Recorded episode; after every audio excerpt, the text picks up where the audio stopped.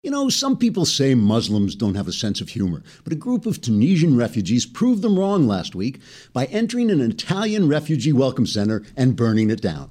The improvisational act of comic performance art was the brainchild of Muslim comedian Mohammed Haichu, who said, quote, we just thought it would be funny to start destroying the country the minute we arrived, instead of waiting until we'd been graciously accepted into the local culture and only then destroying it. The rambunctious Tunisian funny man pulled off the mischievous hijinks on the Italian island of Lampedusa after being informed some refugees were going to be sent home to their own country. Home to our own country, Mo Haichu wisecracked. We don't want to go back to that crappy place. We want to come here and make this place crappy. Mr. Haichu is part of the comical performing trio Mo, Larry, and Death to Western Civilization. The slapstick improv group has won the praise of many cultural elites in the West. A review in the New York Times, a former newspaper, said, quote, this genial prankster trio has raised performance art to the level of mass murder, and vice versa. Unquote. Mo Haichu recently explained his thought process to admirers, saying, quote, Less creative refugees would have followed the normal procedure of entering a country, growing accustomed to the culture, molesting a few of the local women, stabbing some innocent bystanders, and maybe then blowing up a train or two for the big finale. The ironic punchline comes when the refugees then accuse anyone who opposes them of lacking a kind of tolerance we Muslims never even heard of before we came to the Christian West. And sure, all that is funny enough, but it's been done to death, literally. As an improv group, it's our job to come up with something new, so we just played it by ear and set the place ablaze almost the minute we arrived. You should have seen the word welcome going up in flames. It was both hilarious and oddly profound. Unquote. Though the arson was intended as pure comic entertainment, it did have its serious themes as well. One European Parliament member, Lord Blithering Surrender, commented, quote, some of my fellow Europeans have objected to having thousands of people from a hostile culture sweep into their nations and destroy them.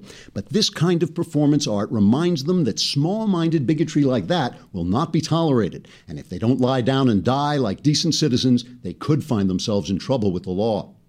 As for Mo Haichu and his wacky trio, they plan to continue their uproarious comedy tour in all the major capitals of Europe, saying, We've brought our A material. It killed them in Tunisia, and it'll slaughter them here. You'll explode with laughter. Or not with laughter. What's the difference? As long as you explode. Trigger warning I'm Andrew Klavan, and this is The Andrew Klavan Show the comedy stylings of Muslim immigrants in the West. Who comes to a welcome center and burns it down? It's like, thank you for letting us into your country. Anyway, we're, we're back. this, this, this place is next. I think the Daily Wire is next. The Klavanless weekend, the darkness of Klavanless weekend is ending, and we can now see the future. Or if you don't subscribe, you can only hear the future, which isn't as much fun. But if you subscribe, you can see us and you can participate in our Wednesday mailbag which is very exciting, and it's it's free for 30 days, and then we come and take your firstborn child. So it's a win-win. You get 30 days free, and then we get your kid off your hands. So it's it's great. Anyway, subscribe and support us, and you can also watch the show. So everybody's fighting, right? I go away and I come back, and everybody is at each other's throats, right and left. Everybody's tearing each other apart. In Austria, which we'll maybe get back to a little later, in Austria they are they are fighting so so badly that the left and right, far left and far right, are now locked in an election, a deadlocked election, which will only be decided by the mail-in votes.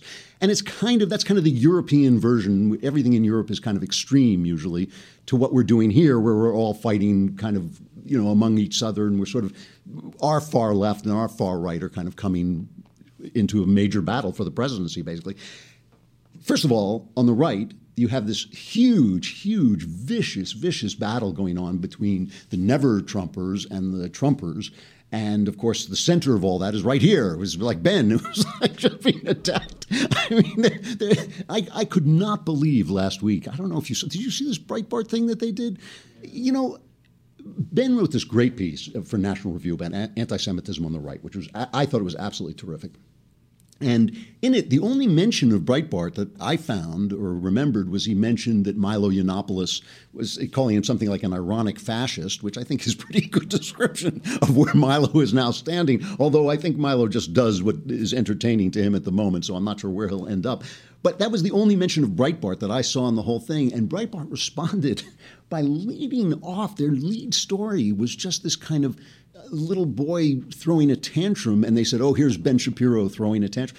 I mean, you know, not to, not to say they're getting childish or anything, but but this is a fair, you know, this is a fair argument that is that has come up between conservatives and Trumpers. I mean, there was a division on the right that I don't think we really knew was there. We thought that there were conservatives and then kind of moderates. We thought that was the big division the conservatives and then the people who wanted to get along, to go along. The old joke was that the Democrats would come along and say, We're going to destroy the country in six months. And the, the, joke was that the Republicans would say, no, no, we'll compromise, we'll destroy the country in three months. And we thought that that was the basic division that we were dealing with. But instead, there was this division between people of principle who wanted, you know, conservatism, wanted small government, wanted the Constitution reinstated. The three stool, what are the three legs of the stool of conservatism was the strong military, uh, small government, and social conservatism, where there was varying degrees of social conservatism always on the left. But now we found out that there is, in fact, this other division. There is this division of nationalist what can we call them? Nationalist, populist, uh, you know, people, and those of us who actually wanted small government. And, and it's a really serious division. And people we thought that we trusted were conservative turned out not so much, not so much. You know, they really just wanted to pound their fist and say, America, American, build a wall and keep out the Mexicans and all this stuff. So that's one argument that's, ha- that's coming on. Meanwhile, Donald Trump is uniting the GOP. I mean, this is the thing that's happening all over. He got the endorsement of the NRA. I loved CNN's story about this. He Trump went before the NRA. Here's, here's the CNN story. Donald Trump on Friday told the National Rifle Association that Hillary Clinton would take away the right to bear arms immediate this is in the lead a position the democratic frontrunner has never taken and immediately denounced cnn their, their honest thing moments after the gun group endorsed trump which by the way really they really endorsed him early they usually don't endorse this early in the process the, after the gun group endorsed Trump, the presumptive GOP nominee dove right into attacking Clinton, saying she, quote, wants to abolish the Second Amendment. We're not going to let that happen, Trump said. We're going to preserve it. We're going to cherish it. Clinton, who swiftly rebutted Trump's remarks, has called for universal background check, checks and stricter controls on firearms, but has never called for the abolition of the Second Amendment. In fact, on her website, in fact, says CNN, arguing with us, in fact, on our website, on her website, she calls gun ownership part of the fabric of many law-abiding communities. Except she's lying. Is there anybody on earth who doesn't think the left wants to get rid of the Second Amendment? I mean, you know, the left only has two modes. They have one mode, oh, we'll never do this. And the second mode is, oh, we've done it already. The toothpaste is out of the tube. That's the only thing they ever said. You know, we'll never support gay marriage. Gay marriage is here. It's the toothpaste is out of the tube. Get on the train. That's the left all over. We never get rid of the Second Amendment. It's gone. It's gone. You know, there's no in between. There's no part where they say, well, we're going to slowly get rid of it. Listen, everybody knows, and this is why Trump is so successful. Everybody knows that Trump is telling the truth. So here is John Roberts, who was at the NRA, talking to Brit Hume about what all this means. I was there at the NRA uh, meeting, Brit, and there was a crowd. It was supposed to be 7,000. That's how many tickets they sold, but they let another thousand people at least in. Very enthusiastic crowd for Trump there. So you got a couple of things.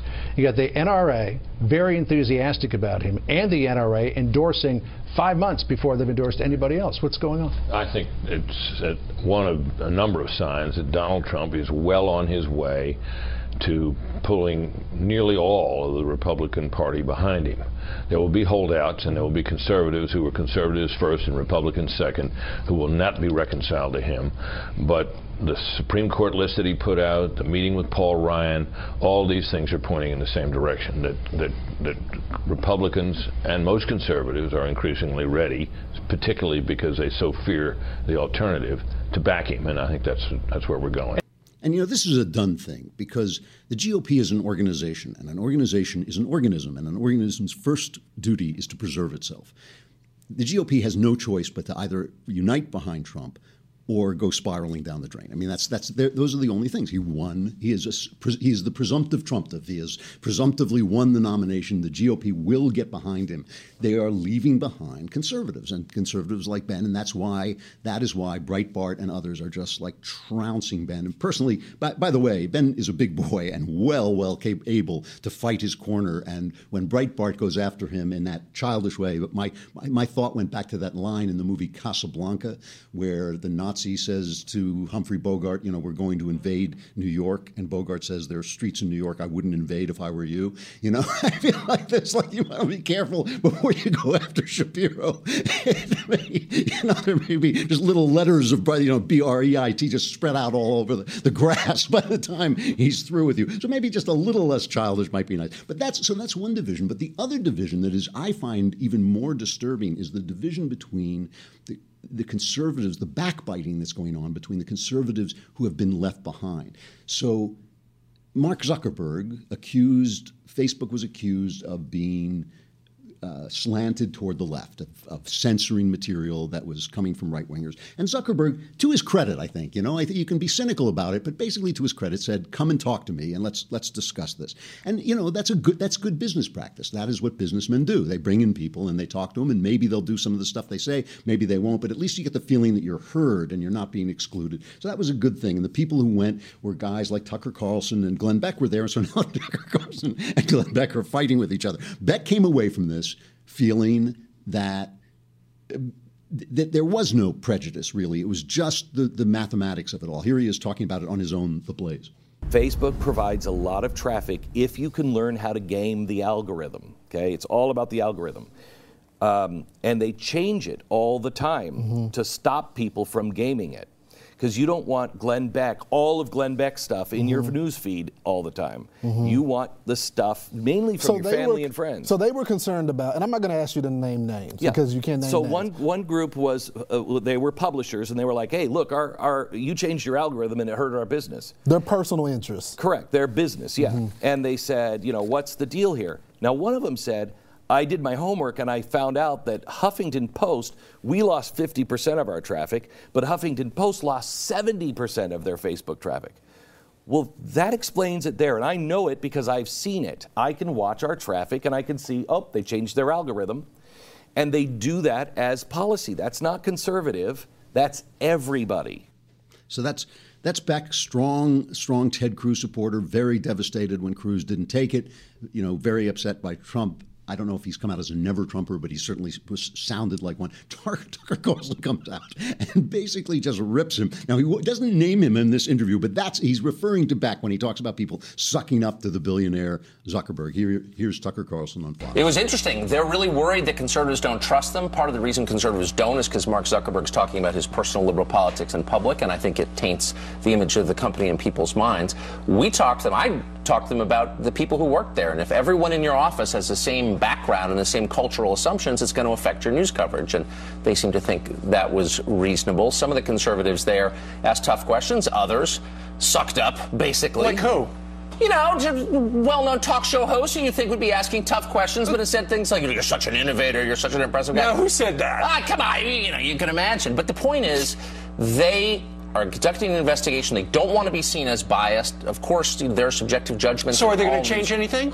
Yeah, I mean, I think they're going to try to move as much as they can over to the algorithm and take the human element out to the extent possible. But I think, you know, in did the end, there's always going to be Because the curators No, they did not admit that intentional bias occurred. They did admit that Silicon Valley is very liberal, and the people who work there, by definition, are probably mostly liberal.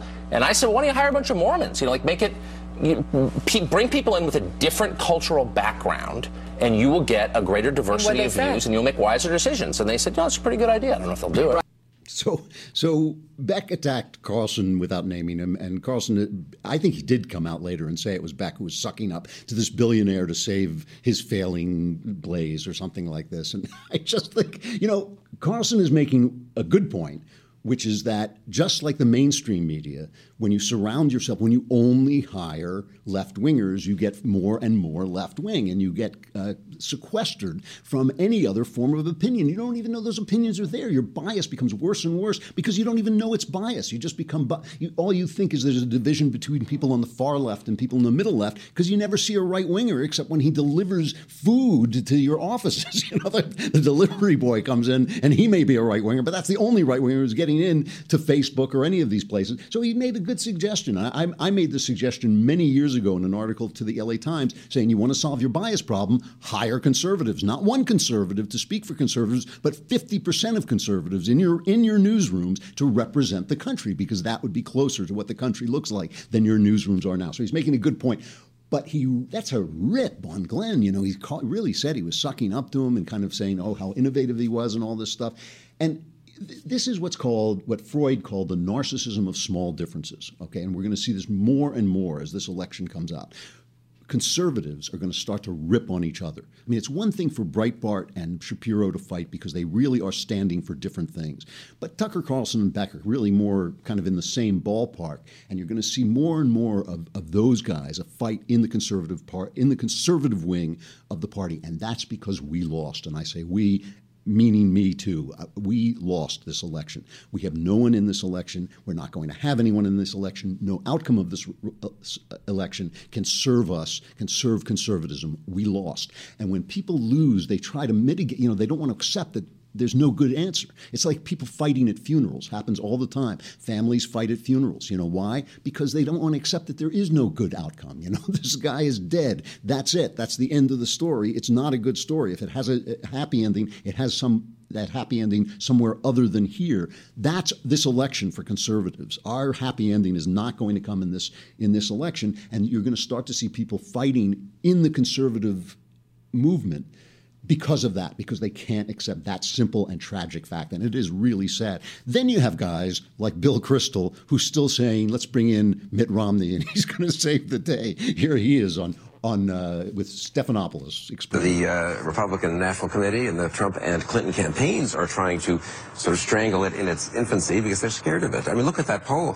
When you throw Mitt Romney's name in, someone who hasn't run in four years, probably isn't the ideal in a way uh, third-party candidate, though an impressive man, and I think would be a good alternative to, to Clinton and Trump. He right away is at 22 percent, 37, 35, 22. He hasn't. I mean, he hasn't done anything. In other polls, the independent, generic independent candidates around 20 or 21. And as I think Cokie was saying, and Matthew too. I mean, half of the Clinton voters and half of the Trump voters don't want to be for Clinton or Trump. They're against the other person. If they had an alternative, the way the country, the way the you know, Bill Kristol is a smart guy who's always wrong. I, I, can't. He's always wrong. He's always on the wrong side. You know, he says he says Mitt Romney is polling well in spite of the fact that he hasn't done anything yet.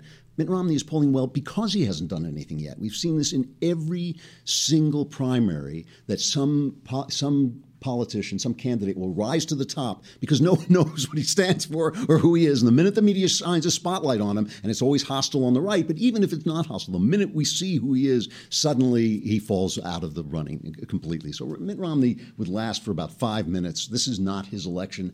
A third, there is one third party candidate that I am supporting, Lord, Lord Darthos, who announced here a few weeks ago and has now even gone further in explaining his policies. Good evening. I am Lord Darthos, candidate for president. Now, some people have recently taken to questioning my integrity, and so I want to tell you right here and right now I will never sell my soul to the special interest groups in Washington, D.C. Because I am a vampire. I have no soul to sell. I'm Lord Darthos, and I approve this message. I, I, totally get behind that guy. He's like honest. He has no soul to sell. That's true of all the candidates, but he's the only one who admits it. So I'm in favor. I'm I'm voting for the vampire. Any other third party candidate is going nowhere, in my humble opinion he just cannot unite the disparate forces because the forces that oppose Hillary are so distant from the forces that oppose Trump that I don't think anybody can bring them together. And Mitt Romney is in Bill Kristol's mind because he's got that bland face, and everybody thinks that people are just going to fall into that emptiness, you know. But it's just not going to happen. They're not going to support him. Anyway, the same fight is happening on the left in a different way because they're still battling over this thing. Saturday Night Live did a wonderful version of it as Hillary closes down the bar. As I hear, there are rumors that she does quite a lot in real life, but here she is doing it on Saturday Night Live. Well, bartender, I've done it. I've won the nomination.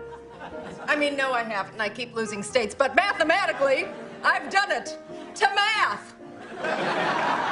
All right. I think I'm gonna head home. Don't you work too late now. Oh, I won't, Mrs. Clinton. I'm actually closing up the bar right now, so everybody's got to go. That means you too, sir. No freaking way! I'm not going anywhere. I can stay here as long as I want. Senator Sanders, I'm sorry, but the night is over. No, no, it's not over. It's not over till I say it's over. Oh, hello, Bernie. I didn't see you sitting behind me. So far behind me, you can never catch up. Has anybody seen Larry David and Bernie Sanders together at the same time? I mean, that's uncanny. It is uncanny. Like, I guess maybe all querulous old Jews start to look alike. I don't know. But it's like Larry David and Bernie Sanders have become the same person. They, they really, he really is like a Seinfeld character now. Why Bernie Sanders should leave this race when he is winning everything and people are listening to him for the first time in his life? I mean, I don't think anybody has paid attention to a crazy word that has come out of Bernie Sanders' mouth before. Suddenly, all these people are cheering Bernie, Bernie. Why on earth would he leave? Why on earth would he leave? Hillary basically has come out and said, "Well, I've already won. It's over. It's over." You know, and uh, I love that line. You know, here's the math because the math really is the math of the super delegates. Is the math actually? It's probably not. She probably win it anyway. I mean, this machine has got this so locked down that there's just no way for Bernie Sanders to translate even his support into a victory. The the Democrat Party doesn't want them want him. I suspect they're right. I suspect the polls now, the polls now do show that Sanders would beat Trump by a larger margin than Hillary, who, according to the most recent poll, is only three percentage points ahead. And this is before people have gotten a real look at Hillary. You know, I mean, they've seen Trump every day, but they haven't really, you know, the mainstream of people are not paying attention like we are paying attention. So Hillary was asked about this because it's exactly the same situation that she was in with Barack Obama when she was arguing, like, why should I step down? I'm winning all these states because she won. Remember, in the in the ends of the primary, she won all those primaries. So she here's her answer to why she shouldn't step down. You made an electability case seven days before the final day of the primary season to superdelegates back in 2008. Uh, why shouldn't superdelegates, you wanted them to listen to your argument eight years ago, why shouldn't superdelegates listen to the Bernie Sanders argument and say, you know what, maybe he is more likable? well, first of all, um, people have voted for me overwhelmingly in the Democratic uh, primary process, and that is absolutely clear and very different from where we were in 2008. I could make the case, which I did, that I was actually slightly ahead in the popular vote when we ended that primary, but I was behind in the pledged delegates. It's also fair to say that I have been vetted and tested, and I think that uh, that puts me in a very strong position. You don't uh, think Bernie Sanders has been vetted? You don't think this one long year of campaign, your campaign against him, has vetted him? Um, let me say that I don't think he's had a single negative ad ever run against him. And, and that's fine. Mm-hmm. But we know what we're going into, and we understand what it's going to take to win in the fall. You, you know, I always love she she laughs when anybody asks her a reasonable question, she's losing her voice so badly. I mean, I think she's passing from the stage even as we watch, but she's losing her voice. She can't even get that old wicked cackle, witch's cackle that she does so well. But anytime you ask her a question like, why are you holding that bleeding knife and standing over the body of a dead dead man? you know, she always. What's she laughing about? You know, he's making a perfectly, Todd is asking her a perfectly reasonable question. You made the same argument before. Why is it different now? And she has no answer. I mean, basically, you know, she says she's been vetted and tested. Every time she's vetted and tested, she gets beat. Every time she is out there against a candidate, every time people see her, they hate her. She's a terrible, terrible candidate and should be a. Ter- she's a terrible candidate. She's earned her terribleness. She's not just terrible like uh, like Ted Cruz was terrible because he looks funny. She's terrible because she's corrupt and lies and changes her opinion with the weather and the wind. So anyway, this is a more civilized version of what's happening in Austria right now. In Austria, since 1945, they have had essentially this grand coalition, center right, center left, has been governing the country. 1945, 70 years since the war, this is the way they have run the country. And now, suddenly, both those parties are sidelined, and a far left and a far right winger are locked uh, absolutely in a tie, which will be broken by the right in votes. And of course, the right winger, who is uh, more charming than most of these guys are. You remember, the European right is to the right of our right. The European right is very nationalistic, is, is basically the Trump right. I mean, that's, that's who they are very nationalistic, very bombastic. And this guy's apparently pretty charming and he, he could win. And what nobody, you know, it's all about the immigration thing, as it is here. It's about immigration. It's about the fact that we have a debate which is encouraged by both the process of democracy and the media to be extreme either let everybody in because they're all dreamers it's an act of love it's an act of christian charity to let the you know the people in from tunisia and syria even if they rape your women it's just you know how, how dare you say anything? That's the one side and the other side is build a wall kill them all ship them out you know? I mean that's that's the other side and that, you know a debate like that is, is absurd is absurd. You know we the west has always lived in immigration with immigration it has always welcomed immigrants and, and yet, at the same time, we have to defend ourselves. We have to defend ourselves from hostile philosophies. We have to defend ourselves from terrorists. We have to defend ourselves from too many workers coming in. You can't you know, I, I am not of the party who thinks that Mexicans, if they come over here, are going to vote Democratic forever. I think that that's absurd. Of course, we can make them uh, into Americans, and if they're Americans, they'll be Republicans and Democrats. Of course, we can. But they have to the fact that they violate our laws and make fun of our laws and make fun of our this country and say it should be part of Mexico, those people shouldn't get in. You know, that's that's the thing. When we're talking about immigration, we're not really talking about immigration. What we're talking about is the fact that our elites have lost faith in our civilization. That's what we're really talking about. We're talking about the fact that no civilized elite leader will get up and say, We have a civilization, this is what it is, it works better than other civilizations. Even if it didn't work better, it would be more moral than other civilizations because it makes its people free, it makes its women equal. Those are better things than other people have. We have to insist on those things. In Germany, they're trying to teach immigrants how to have sex. Immigrants know plenty well how to have sex. They, you know, that pretty, pretty well comes naturally. What they don't know is how to pay respect to people who have a different sex than you do. That's what they don't have understand because they come from a hostile culture. Now, if you let some of these people in and you train them into being Westerners, it can work. You can you can assimilate people. You can assimilate a certain number of people, not all of them, but you can assimilate. But nobody's making that argument. Nobody is standing up. And so what we're really saying, what all these people are saying,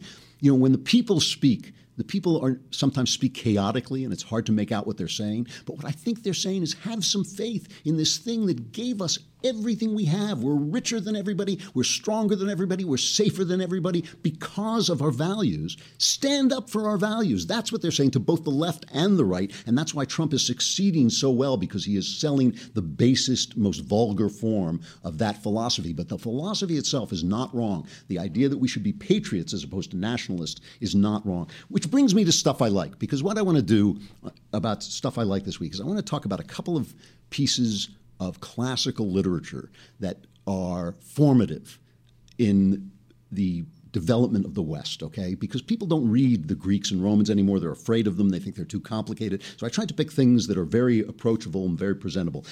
Today in the Wall Street Journal, uh, my friend Barry Strauss, who is a professor of classics at Cornell University, put had a piece about the similarities between what happened in Greece after the Peloponnesian War uh, and what is happening here. And he says, you know, the, the Athenian League, the Delian League, was they call it an empire, but it was really a loose uh, conglomeration of city states that was the Freedom Party, basically.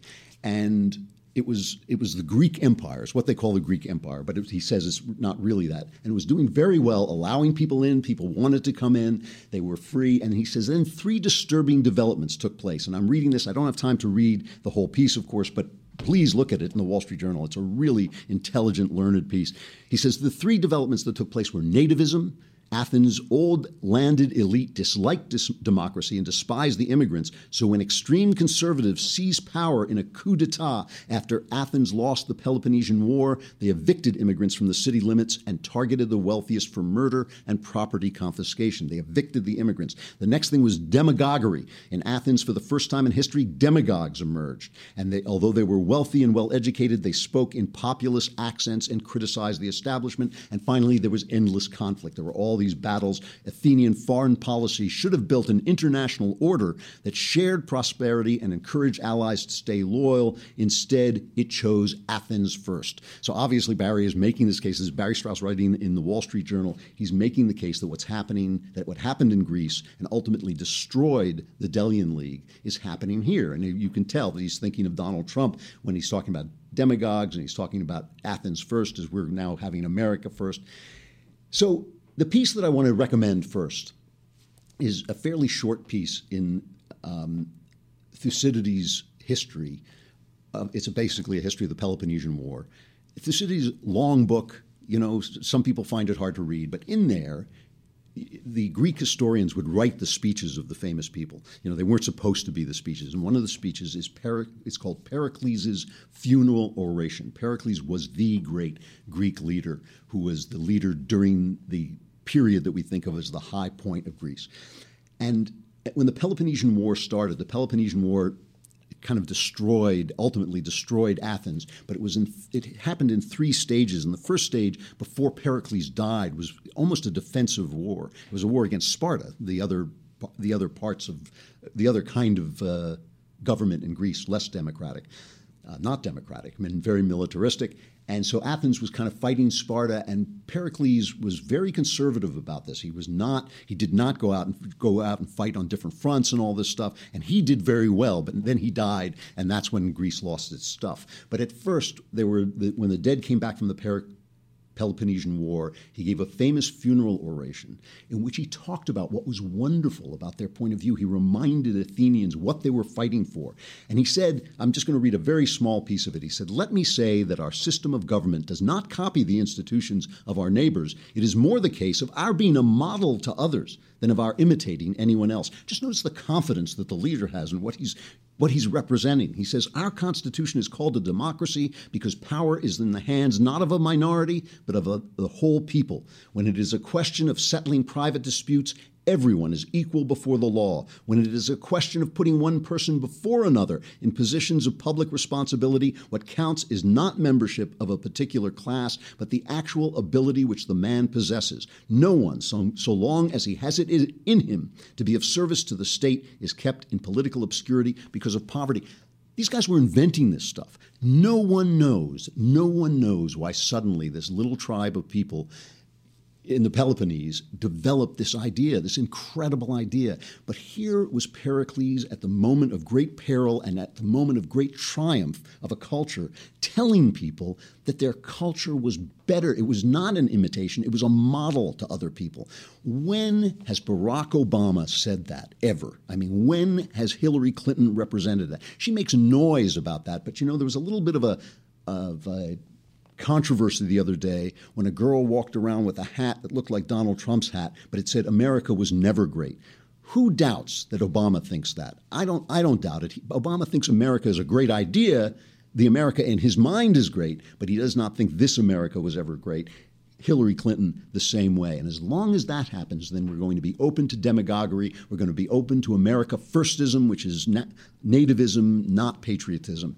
And, and that's you know, so go, so go back and read this Pericles' funeral oration in Thucydides. It's it's about I don't know three four pages long, and not that long, but it's just to hear what it sounds like when a leader stands up for what he believes and what his culture believes and what has made his culture great.